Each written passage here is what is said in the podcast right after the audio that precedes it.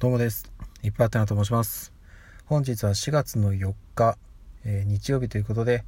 今日お仕事に行かれていた皆様、お疲れ様でした。いやー、なんか今日ね、不安定な天気で、日中ちょっと天気良かったんですけどね、途中ちょっとぐずついて、雨も降ったりなんていう感じだったんですけど、皆さん大丈夫でしたかね？なんかちょっとね、こういう天気が不安定だとね、体調も崩しがちなので、えー気をつけていただきたいなというふうに思っております。私も気をつけます。はい。そしてですね、お便りを一ついただいてるので読ませていただきます。えーと、カッピーハウさん、いつもありがとうございます。いっぱいあてなさん、こんにちは。スタンド FM にコメントくださったんですね。今気がつきました。ありがとうございます。実は先日、田村淳の大人の小学校に入学しました。ほう。そちらでのアウトプットが楽しくて、西野さんのエンタメ研究所もめちゃくちゃ勉強になるので続けます。お肌弱い気持ちわかります。うちの娘たちもアトピーがひどいので、洗濯、シャンプーにも気を使いますよね。お大事になさってください。ということでありがとうございます。お便り全部読んじゃいましたけど大丈夫でしたかね？すいません。あの、はい、全部読んじゃいましたけど、はい。で、あの、もし、あの、これはカピハザに限らず、この音声配信聞かれてる方で、えーお便りを読ますせてもらいます。いただいたものは読ませていただくんですけど、ここ読んでほしくないとかっていうところは、なんか明確に、ここからここまで読まないでみたいなことを書いといていただければ、そこは飛ばして読みますので、はい、といった感じですね。そしてあの、はい、スタンド FM コメントをしました。あのね、ちょっとこの声色というか使い分けてて、だいぶ雰囲気変わりますね。うん、私はもうこの声しかないので、ないことはないか、やれんのかな？うん、うん、うん、いろいろ声を出そうと思えば出せるかもしれないですけど、まああんまり需要もないと思うので やめとこうかな。あとね、いやね、昔はね、なんかモノマネみたいなこともね、友達の前でやったりしてたんですけどね、今もうやんなくなっちゃいましたね。うん。まあそんな感じですね。で、あと、えっ、と、田村淳の大人の小学校。おーい。なんかね、本当に論文の田村さんもね、やっぱりなんか、あの、ね、考え、ななんていうんですかね、その、発想力ある人って、本当になんか、うん、魅力的というか、もちろんね、それこそあの、えーキングコングの西野さんも、やっぱり本人がね、誰よりも努力してるからこそ、人に伝えられるものがある。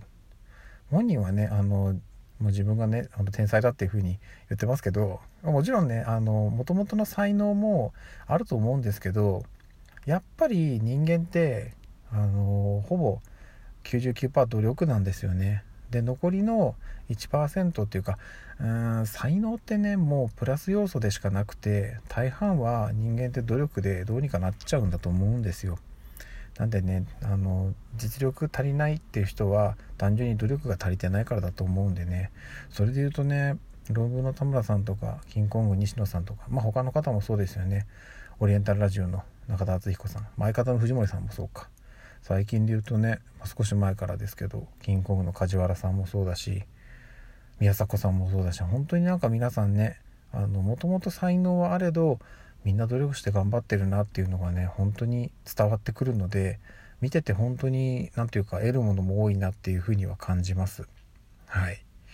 そして、ああ、西野さんのサロンも続けていただけるということで、はい。引き続きお互いね、楽しんでいきましょうね。うん。お肌弱い気持ちわかります。ありがとうございます。うちの娘たちもアトピーがってことそうなんですよね。あのね、うちの子もね、うんと、長女は結構肌弱々なんですよね。次女とか、うちの長男坊はそこまででもないので、うん。ちょっとね、でも、うちの長女もさ、だいぶ今落ち着いてきたので、ちょっと気を使ってあげながらっていう感じですね。うん。あまりそれこそ、頭はありしっかり洗うんですけど、あの、体はね、もう本当に、ちょっと、あの、それこそ何でしょうね、脇とか、あの、汚れやすい部分だけはちょっとしっかり洗って、あとはもうお湯でさっさって流してぐらいで終わりですね。あんまりね、ゴシゴシしっかり洗っちゃうと、肌が逆に弱くなっちゃうと思うんで、そこはちょっと、あんまりゴシゴシ洗いすぎないようにしたりしてます。うん、はい。といった感じですね。いつもお便りありがとうございます。本当に助かってます。そしてですね、あの、ちょっとふと思ったことがあって、あの、私、確率ってすごい好きで、うん、で、あの、高校時代とかあの数学の授業時代も好きだったんですけど確率はね本当に好きであの成績がその時だけむちゃくちゃ良かったんですよねぶっちぎりで先生と一緒になって他の生徒に教えたりしてました私確率の授業の時は。っていうぐらいね確率はもう本当に大好きだったんですよ。で